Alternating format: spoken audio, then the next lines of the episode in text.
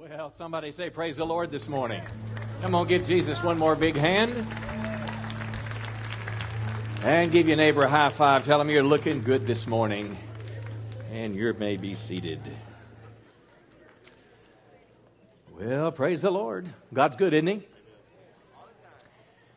Well, I just got note uh, just between the services. My wife sent me a text from Johannesburg, and the team of 14 just landed, so they're on an adventure of a lifetime. They're in Africa. They're going to be ministering in a lot of villages. Uh, so anyway, it'll be a real cool experience for them. So pray for them the next 10 days, and pray for me as I become Mr. Mom. Praise the Lord.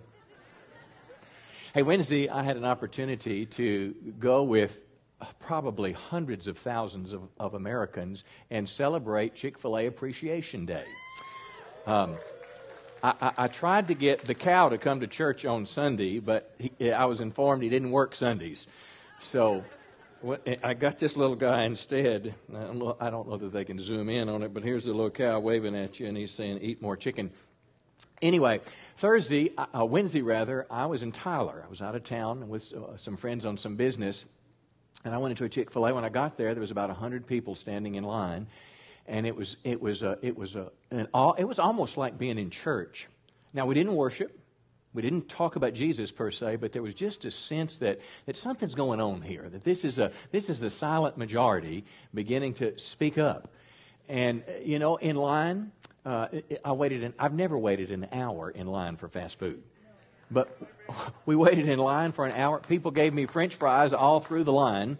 I don't know if it was because I was nice or because they were being nice, but uh, anyway, I ate French fry. I didn't hear anybody talk hatefully towards people who believed in same sex marriage. Uh, people were laughing, they were jovial. Uh, when, when it was over uh, and I went outside, there were about 150 people in line. And I got in the, the vehicle, and my friend was a pastor. He said, I just feel like this is a historic day. I just feel like, as I said, the silent majority is waking up. And you know, there's, there's people that are, are good people on the other side of the issue uh, that really are, were against what, uh, what we did as we stood for biblical values on Wednesday. And I just felt like they were awaking a sleeping giant. And uh, that's the church, that's the people of God who are saying, you know what, we're tired of being bullied in America for, for things that are, are, we hold dear to us. You know, we don't want to be bullied in our health care and be told that we have to provide abortion coverage, the morning after pill, the week after pill in our health care plans if we choose not to. So we live in a different day in America, and I'm going to talk about that this morning because I can assure you not everybody feels the way that I do, and probably most of you do, about Chick fil A Appreciation Day. I want to show you a little video that a guy did, kind of a self video he put on YouTube that was filmed in Tucson, and uh, then we'll, we'll talk about this. I've entitled the message, Eat More Chicken. Welcome to America. He was the chief financial officer of a corporation there in Tucson, and uh, he got fired the next day for bullying that little girl in the in the, uh, the counter. Now, I, I, want to talk about him this morning. I want to talk about the president of of uh, Chick Fil A, Dan Cathy, and I'm going to challenge you this morning how to how to as Christians, how we should convey what we believe and love people at the same time. That, how many know the phrase that we're looking for is speak the truth in love? That we're not trying to come across as somebody better than you or, or, or, or anything like that, but we want to talk about speaking the truth in love. Now, let me paint the picture a little broader. You probably know a lot of this, but the uproar started over chicken when the president of Chick fil A simply said these words, and he was being interviewed by a Baptist publication. He said, I'm guilty as charged for backing the biblical definition of family. I'm guilty for believing what the Bible says about marriage. And that's what started all this uproar over chicken in America. Now, that was his personal opinion, not company policy regarding hiring and regarding serving people in their restaurants. Here's their official policy it says that they are to treat every person with honor, dignity, and respect, regardless of their belief, race, creed, sexual orientation, or gender. So they're not trying to say that, you know, we're going to treat you different because you believe different than us. Uh, but he simply was exercising his right to, to speak, free speech in, in his opinion.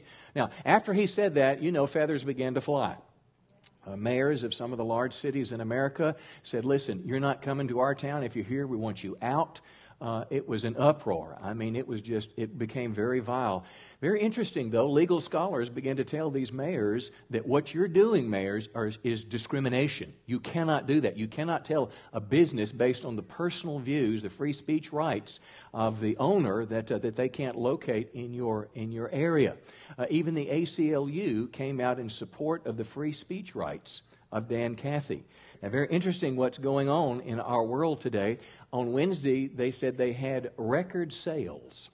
And uh, it was a big, big day as people of faith came out in support of a Christian brother and said, you know what? We're going to stand for one another. We're going to stand for values that we share because we're kind of tired of being bullied around. Now, having said that, I want to talk about Christians, culture, and chicken. Christians, culture, and chicken. Now, last week, and let me kind of tie this together. Last week, we looked in the scripture in Timothy and we talked about how we know the difference between right and wrong. How you, as an individual, how you, as a, as a business owner, you that work for someone, how you that as a, as a teenager, how you can know right from wrong. And again, last week, as we shared, you can look at that on, on, our website if you want to. But we talked about the fact that right and wrong is not just determined by what we feel or what we think. It's not just determined by the majority. It's not just determined by the Supreme Court. But right and wrong is determined literally by God and the Scripture. And that's the Bible, Bible uh, what the Bible says. All Scripture is inspired by God. It corrects us when we're wrong, and say it with me, it teaches us what to do is right. The Bible corrects us when we're wrong, teaches us to do what's right. Now, uh, so today, what we're seeing being played out in Chick fil A's this past week was simply a culture war that America is involved in uh, between those who believe the Bible and those who don't. And that's what we see going on in America today, particularly with this issue regarding same sex marriage. Now, and again, as I said, I want to talk to you this morning about how we as Christians. Uh, relate to people who don't share our biblical beliefs. And the phrase I'm going to use is speak the truth in love. There's two things that's very important. When we, we're going to emphasize the loving part because that is our motivation. I'm not self righteous. I'm not condemning. Uh, I, am not somebody talking down to you. I'm not a bully. But on the other hand, I love you enough to tell you the truth. And it's those two coming together, speaking the truth in love, that uh, we're going to focus on this morning. Let me give you a quick review, though, the biblical view of marriage. Uh, several weeks ago, actually, it was May 19th, I shared a message called Who Makes the Rules? After our president came out in support of same sex marriage, I thought we would just go to the Bible together and see what the Bible says, Genesis to Revelation, about the subject of marriage, uh, who can marry with God's blessing, what sexual sins are, what's right, what's wrong. Let me just give you two scriptures kind of as a reminder. On marriage, the Bible's very clear. It says, For this reason, a man will, say it with me, leave his father and mother and be united to his a man united to his wife becoming one flesh. Very clear. That's not an isolated scripture. That scripture, that truth follows through the pages of the whole Bible. Jesus mentioned that same scripture, Genesis 2.24, when he was asked about marriage. Uh, Paul the Apostle, when he taught about it, it's become the foundation of Western civilization that marriage is between a man and a woman. And of course, political correctness in modern day America wants to, to change that. And the Bible is also very clear about what is appropriate and what is inappropriate in terms of our sexual behavior. The Bible blesses the sexual union between a man and a woman. Uh, but, but outside of that, the Bible is very clear. It calls it sin. Now, listen to 1 Corinthians 6, verse 9. It says, Do you not know that the wicked will not inherit the kingdom of God? Now, that's pretty strong when God says He's going to say, call some people righteous and some wicked. And if you're wicked, you won't. And the kingdom of God, of course, is not just now, but it's eternal. So, very, very serious. And then he lists a, a depiction of the lifestyle of those that uh, would be called wicked. He said, Neither the sexually immoral, nor adulterers, nor male prostitutes, nor homosexual offenders will inherit the kingdom of God. So that's Bible. Whether we choose to believe it or not, that's the teachings of the Bible. But how many know whether or not I believe something is not what makes it true? In America today, we're kind of conditioned almost from birth that whatever I want, that's what's right whatever feels good to me. That I have something may be right for you, but that doesn't make it right for me. Uh, you, perhaps you've heard kids as they grow up, you know, and they become teenagers and say, Well, mom, that may be right for you, but that's not the way that I'm going to live. This is right for me. Well, that's not the way it works. God's Word presents itself, and one day we'll find out if it's true or not. I mean, one day, what we believe by faith. But how many know everybody believes by faith? See, the unbeliever has faith that what we're saying is false. The unbeliever has faith to believe that everything, listen, nothing created everything for no purpose. That's what the unbeliever believes. They look at seashells on top of mountains and say, well, I, you know, they just kind of, they, they, don't, they don't have answers for things, but they have a lot of faith but they're believing in the wrong thing. You and I are putting our trust and our hope in the eternal Word of God. So that's just a little bit of review there. You could go back and, and listen to that if you're interested. But with that background, I want to talk about how we as Christians treat people who disagree with the Bible. It's any subject in particular, but particularly as we think about what America is talking about now, same-sex marriage. I want you to go to 2 Timothy chapter 2, verse 24. And the phrase we're going to use again is speak the truth in love. Can you say that with me? Speak the truth in love. And there's two portions to this it's the truth, and then it's in love, and that is our attitude, that's our motivation, that's, uh, that's our feelings, that's the way we treat people. Now, verse 24 a servant of the Lord, which is what I hope we are, must not quarrel, but be what? Kind to everyone. Secondly, be able to teach. And then next, we're to be patient with difficult people. Now, I'm sure the girl that was in the video was trained by her company of how to respond to customers. Well, how many know the Bible's trying to teach us now how we're to respond to people when we talk to people who disagree with a clear biblical position? So be kind to them, be patient. And then it says, gently instruct those who oppose the truth. Now, the word truth is involving itself again, and it's very important in Scripture. And this is, answers the why. Perhaps God will change those people's hearts and they'll learn. So, this is the object of why we would treat people that, that uh, uh, and as I said, the guy in the video, I hope you move from clapping that he got fired, you know, and he deserved it. I'm glad the company did it, to compassion for him because he's living in a darkened state. I mean, he's not ex- been exposed to truth. Something's happened to him, either personally or something's went on in his life that he would behave in that fashion. But the Bible goes on to say in verse 26 then they'll come to their senses and escape from the devil's trap, for they've been held captive by him to do whatever he wants. Now, I want you to think with me just a second. This last verse is pretty profound. Now, in the world today that has tried to cleanse our culture of God, also has to cleanse our culture from the devil and evil. But, friends, no matter what the world may try to do, he's still out there. And you can clearly know that's true by what happened in Aurora, California, when that crazy guy went in there and began killing people. I guarantee you he was motivated by evil. And I may speak about that next week about how, how demons and demonic influence and evil influences people in our world that's around us today. It was a very, very, very biblical topic. But back to what it says here that they'll come to their senses and escape from the devil's trap that somehow the scripture says that Satan has the ability to hold people captive so that he can get them to do whatever he wants them to do. Now, that's a pretty profound statement. That implies to us very clearly that when people are, have adopted an unbiblical position in life and they're standing very strongly for it, they're a pawn in the devil's hand that they're not even aware of it, but Satan is using them. And what God wants us to do is to be kind and to be gentle and to instruct them so that they can turn around, so that they can come to their senses and begin to follow God and follow truth rather than resist it.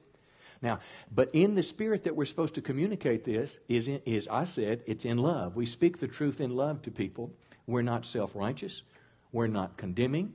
Come on, we shouldn't be talking down to people, but we should treat them with honor and respect, even if they may not feel like that we they, they, they, they deserve it. Because people respond to love a whole lot quicker, come on, than, than they do to than they do to judgment and they do to criticism. Because lest you forget, it is clear that the Bible says homosexuality is a sin, but there's also a lot of heterosexual sexual sins that I guarantee you everyone, including myself, have struggled with or struggle with today. Adultery, that's sex between somebody that's married, wanting to have sex with someone else. Uh, uh, uh, premarital sex, having sex before you're married. Uh, fornication, that's kind of what it talks about, sex when you're not married. Pornography. Jesus took it further. Jesus said, if you have lust in your heart towards a woman, uh, it's the same as adultery. So uh, you don't have to raise your hand, but pretty much everybody's guilty in this arena before God. It's not just, quote, gay people and straight people. I mean, no, everybody has struggles before God. Come on, we're all sinners. I mean, so let's kind of get rid of, you know, any sense of self-righteousness. We're not coming across because we're better than somebody, but we do want to come across in a loving way what the truth is and to rescue someone that's been snared. See, there's something powerful about this truth about love. Last week, Pastor Mike and I went to a conference, as I shared with you, called Indivisible. And James Robinson put on. It was about America. Uh, it was a tremendous, tremendous time. I heard from everyone in the evangelical world, the charismatic world, uh, Catholic priests, Jewish rabbis, all talking, all people who believe that there is one true God and uh, America's in trouble. Anyway, we've got those books, as I've been mentioning to you, Indivisible. You could buy one. I even got some to loan in the lobby. It, could, it could literally be life changing in terms of America. But when we were up there, there was a, a Baptist preacher from Florida, and he shared this testimony. He was one of large Florida cities, and he said each month we do an outreach to prostitutes. And he said, We'll have as many as 300 prostitutes come to our church. He said, We'll give them manicures, we'll do pedicures, uh, we feed them, we help them with hygiene, health care, anything that we can do to simply say that, w- that we love you and God loves you. And he said, a couple of the gals started coming to church, and uh, he began to dialogue with them a little bit. And, uh, and they said, Well, Pastor, we've always known the church is here. I mean, how could you hide that big building? We just didn't know if you loved whores like us. Now, what you think about that? We knew you were there, we just didn't know if you loved whores like us. Now, how many know everybody has blemishes in their life? And just because you have come to church doesn't mean you're free of blemishes. But what God wants us to do is to be able to love people right where they are and see them as someone who has been deceived, snared, taken captive in a bad, tough spot, and they need God to set them free. That's what, that's what church is supposed to be about. That's when I say we speak the truth in love, that's what we're supposed to be about. Unless you think I'm just a preacher talking. Uh, let me ask you this Are homosexuals welcome here at Church on the Rock? Absolutely. Absolutely. As long as they're going to be seeking after God, just like we that are adulterers, viewing pornography, living with somebody that's not your spouse, everybody's welcome. Now listen, you can't you can't if you're living in open sexual sin, you can't be a leader. You can't serve. There's not a place here for public displays of affection. I don't care if your teenager's hiding in the corner kissing on your girlfriend or two gay people wanting to kiss you. You know, that's not accepted. But as far as being welcomed here, if you want to seek after God, come on. Everybody's welcome in the house of God because because church church is a hospital for sinners just like you and I. And, and lest you think that I'm just kind of talking here, uh, talking here in some ethereal way, let me tell you a little true story. It happened not many years ago. Got a call from a church member, and uh, one of their family members was had been in the gay lifestyle for quite a while. Uh, uh he had a, a partner, and uh, he had contracted AIDS and was dying, and they wanted me to come and visit. And anyway, I get there, and uh, you could tell he's, he's in the latter stages of the disease. He looks it. He's on all the drug regimens, you know, not fully kind of coherent there, but we're talking. And, uh, uh, you know, I talk to him about Jesus. I'm talking to him about his soul. He's about to meet God. Are you ready to meet God? You need to get your life right with Christ. He'd keep bringing up his partner. I'd keep saying, let's not think about that right now. Right now, you need to decide where Jesus Christ is going to be in your life. He's either going to be the, your Lord and Savior or you're going to tell him you don't want him. Well, after we got done, you know, he asked me to pray for him, and I, we embraced, and I, you know, I felt those warm tears on my neck, and uh, I just thought, well, I just hope God touches his heart. Two weeks later, he moved back home, started coming to church, and I want to tell you, our church embraced him. He was baptized, people celebrated, and about two years after that, we had his homecoming to Jesus when he had his funeral. Now, I want to tell you, that's the way church is supposed to be. It's supposed to help people who, are in, who, who have blemishes in life, like all of us do, come into a relationship with God because somebody loved them and another them enough to tell them the truth. Come on, give the Lord a good, a good hand this morning. Now, Mark chapter 6, let's go to the second part of this statement. We talked about our motivation, speaking the truth in love, but now let's talk about literally speaking the truth. Mark 6, verse 17, I'm going to give you two scriptures this morning on this idea of speaking the truth because that's exactly what Dan Cathy did. Verse 17, uh, a story about John the Baptist. Uh, John the Baptist, of course, a, a prophet, a herald for Christ. Uh, he's speaking to the king. And notice when he's speaking to the king, it's not like in America where we have some representative form of government and we have civil rights. None of that. Herod had given orders to have John the Baptist arrested, and he had him bound and put in prison. He did this because of Herodias, his brother Philip's wife, whom he had married. Now, stay with me, verse 18. For John had been saying to Herod, It is not lawful for you to have your brother's wife. So here we've got a situation where a guy married his sister in law, and what John's words were were basically this. He, John was saying from the book of Leviticus forbids this type marriage to take place, and he had the courage to tell the king the truth. And the king got so mad, of course, he put him in jail, and ultimately they kind of finagle things through his wife, and, uh, and John lost his life over this occasion. But I want you to see this was a man that had courage to speak the truth.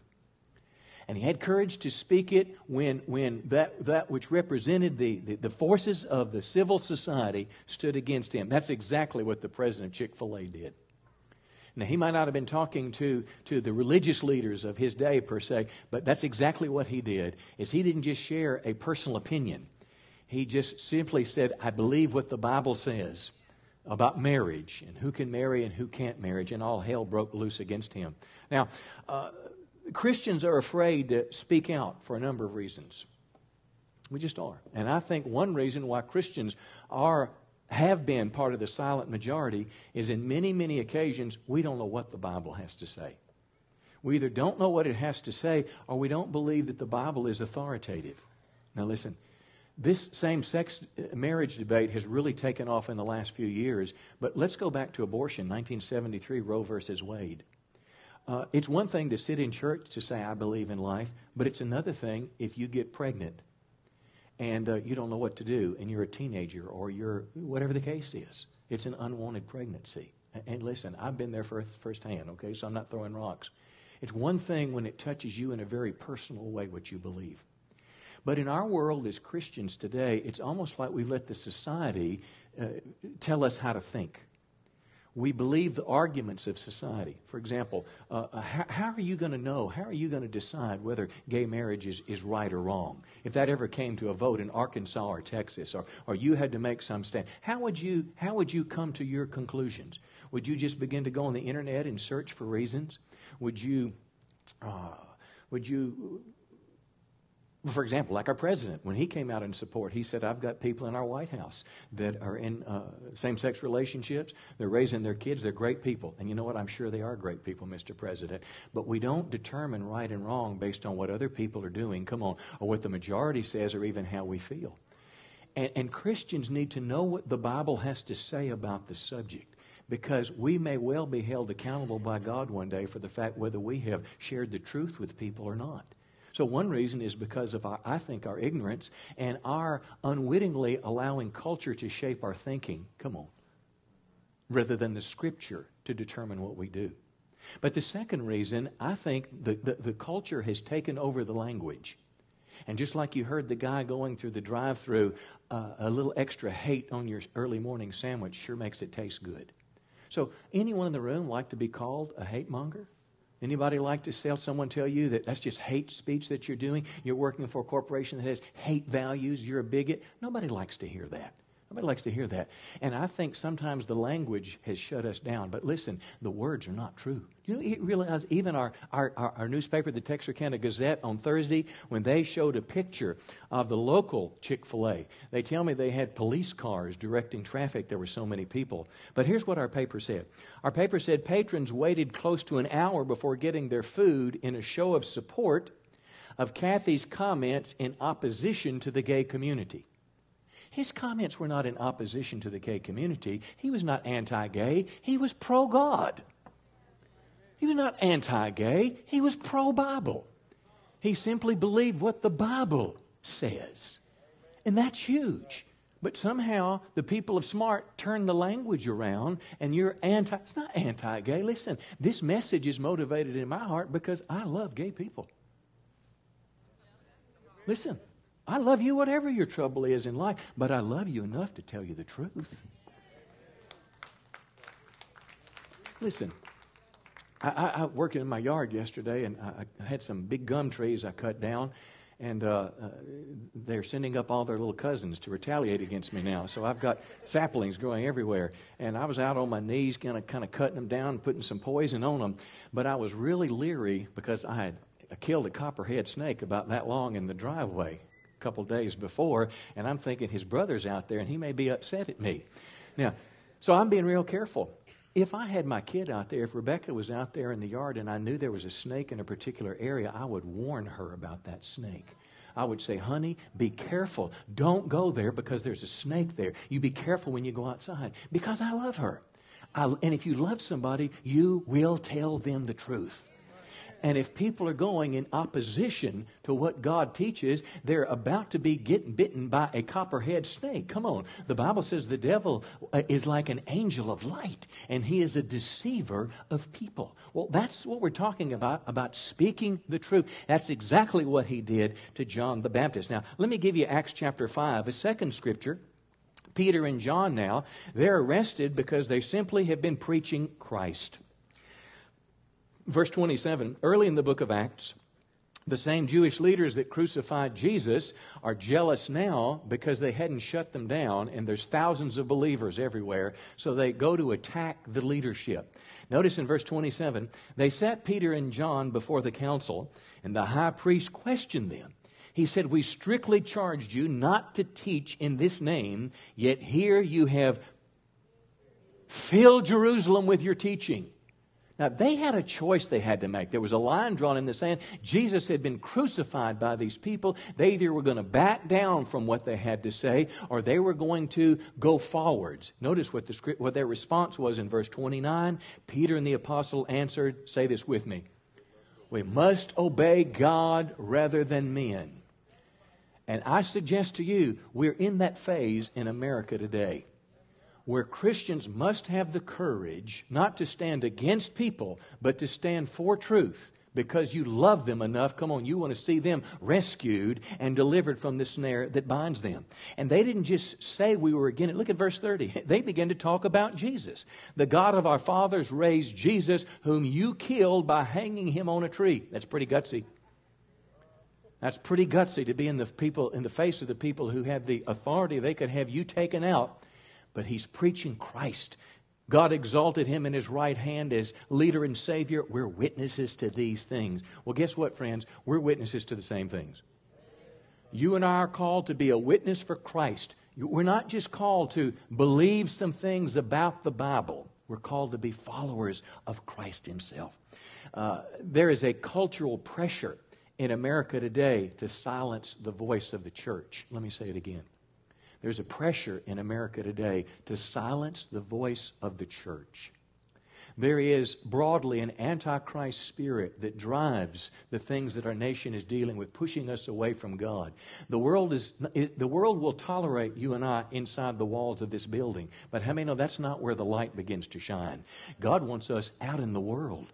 And our only options are in today's society is we can be silent and do nothing or say nothing we can be intimidated into silence, or we can somehow conform to the thinking of the world, or we can stand up and have the courage to say the truth. And this is not just the preacher's responsibility. How many know it's every one of us? Punch your neighbor and say, You're a preacher of the gospel too. See, the word preacher actually is translated communicator. When Matthew, uh, Matthew 28, go into all the world and preach the gospel, that word preach is the word communicate. And somehow we've come to believe that it's the preacher's job to be the communicator. It's all our jobs to be the communicator. Well, guess what? That is exactly what Mr. Cathy did. In his interview, he went on to say this. He said these words. He said, I think we're inviting God's judgment on our nation when we shake our fist at Him. It's like he's saying, There's copperhead snakes out in that yard. And when you walk out there barefoot unawares, you're inviting judgment when we shake our fist at God and say, We know better than you about what constitutes a marriage. Well, some people may get mad, and that's what you saw this week. But guess what? Some people may get turn their hearts to God and be saved. I cannot be responsible for people's response to the gospel. I can be responsible for my presentation of it. And I encourage you today, friends, join me and be someone who speaks the truth in love. If you care about people, that's what you'll do. Now, let me kind of wrap this up. Why is this important? Why, why do we take this position, Pastor? Jesus said these words in John's Gospel, John chapter 8, when he talked about the power of his word to change lives. In John 8 31, Jesus said to the Jews who'd believed in him, Jesus said, If you abide in my word, talking about the teachings of Christ, we're talking broadly of the scripture. If you abide in my word, you're truly my disciples, and listen to this, you will know the truth that's exactly right. The truth will set you free. Now, isn't that exactly what that guy in that drive up theater needs? He needs the truth to set him free. And that's, my friend, is what America needs. America needs the truth to set us free. Just like I needed truth when I was a 19 year old kid, going my own way, doing my own thing, living a happy, carefree life, but going as fast away from God as I could. I needed that Gideon to come to meet me in my dark, in my hour when I was running from God and say, God wants to change your life. If you'll give him a chance, if you'll let his word begin to guide your life, he'll give you a brand new life. And I'm here to tell you, 30 some years later, it works. Come on, give the Lord a good hand this morning. It's the truth that will set people free. You know, I'll close with this thought. Jesus said that we, as his followers, were the light of the world. Don't you think about light? He said, We're the light of the world, and he said, You don't hide your light under a bushel basket. It's like it's dark outside, and when you turn a flashlight on, you don't put it in your pocket. But what you do with it is you let it begin to shine. And you put that light, when you light a lamp, its purpose in the room is not just to create atmosphere, ladies. Its purpose is to give light so you can see. And you don't cover it up with a blanket. What you do is you put it in a place where the world can see. Because America, friends, is in darkness. America is headed the wrong direction. And what God wants you and I, as believing people, to be is people who bring the light, who bring guidance, who bring direction, who bring truth to a world that's searching. And my encouragement to you this morning is eat more chicken and share the truth in love. Come on, because that's what it's all about. That we are God's ambassadors, loving people, but loving them enough to tell the truth. Come on, won't you stand to your feet this morning? I want to have a time of prayer with you. Well, the Lord's good, isn't He? You know, I'm a believer very much that the Bible is not just a book of history. It is doctrine, but it's not just a book of doctrine. The Bible provides guidance for our everyday life. The Bible has guidance to help put a marriage back together. The Bible has guidance to help you raise godly kids. The Bible has guidance just like it does for, uh, for the Cathy family and Chick fil A as Christians, the owners of Hobby Lobby, the owner of Interstate Batteries, lots of Christian people that have great American corporations that learn godly principles and they apply them every day of their life. You see, the Bible works, but we have to be willing to turn our hearts and begin to follow it. So here, I want to pray with you this morning, uh, and I want to ask you this question as you might just take this time to be with God. You see, the Bible tells us that we're not just to listen to it, but we're to do what it says. So here's my question this morning What has the Holy Spirit been speaking to you about? My great prayer every time we gather is that there would be a voice within my voice, the voice of God taking my feeble words and somehow communicating some truth to you. What is God saying to you? Are you one of those that are just afraid that you don't open your mouth, that you're not engaging? Maybe God wants to nudge you out into the battle. Maybe, maybe you don't really know that much of the Bible. Maybe today is your time to make a commitment that you're going to begin to be a Bible reader every day and you're going to study to know God's Word.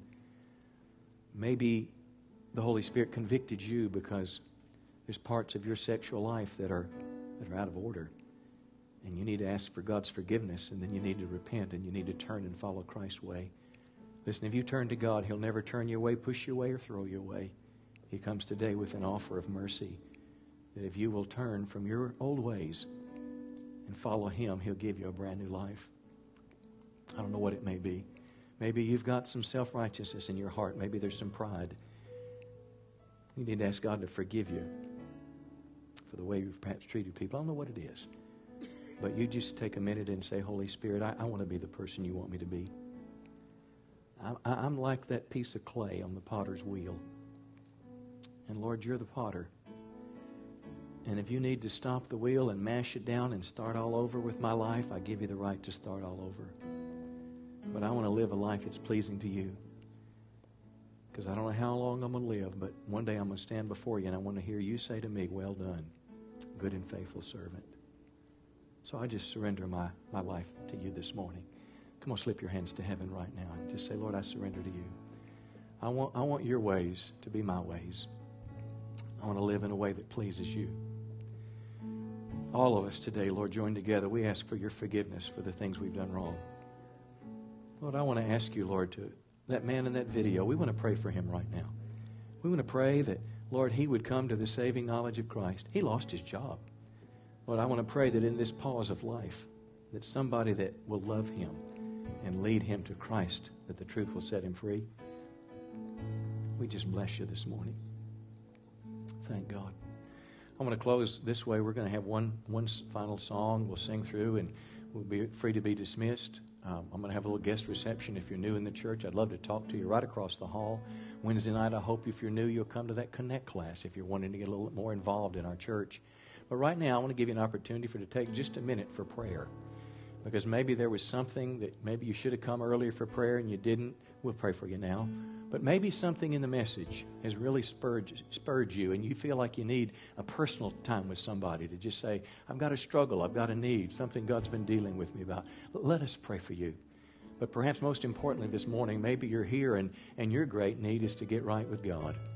You don't know if you died today, if you'd go to heaven or hell, but, but, but something that you've just sensed in your heart. It, God was like calling you, and He called you to church this morning, and, and you feel as you've, you know, we're singing songs about surrendering to God. You know what your number one need is to surrender your life to Christ. You know your number one need is to come to God and ask for forgiveness for your sins, to become a Christian, to be saved, to be born again, to turn from the way you used to live and turn your heart to God. I did it on August 15th, 1976. Raised in church, but it just never took. But when I surrendered my life to Christ, it changed me forevermore. So I wonder if you're here today and you say, Pastor, that's what I need. I need God's fresh start. I want to turn my life over to Him, and I want His promise of eternal life for me. If that's you, would you just lift your hand real quickly so I'll know who you are so we can pray for you real quickly this morning? And say, pray for me. I need to get right with God this morning. Anybody come over in, in, the back there? God bless you. Give them a hand and give her a hand. Someone here, give her a hand, give her a hand. Somebody else say, pray for me. I need to get right with God this morning. Somebody in the center, Pray for me. I want to get my life right with God. Anybody else this morning? Pray for me. I want to get my life right with Christ. All right, here's what we're going to do. We're going to have our prayer team come now for one last song. You that lifted your hands, please come and talk to us. We want to give you something. We want to pray with you. Uh, and if you want to, should have lifted your hand, you come too. We'll come for prayer this morning as people committing their life to Christ as well. Give the Lord a good hand. And I want our prayer team to come right now. And uh, let's just begin to sing this song. And we'd be honored to pray for you this morning. I love you, and uh, hopefully we'll see you Wednesday night. Come, let us pray for you. And you that raised your hand, you come on up too. We'll help you make your step to Christ.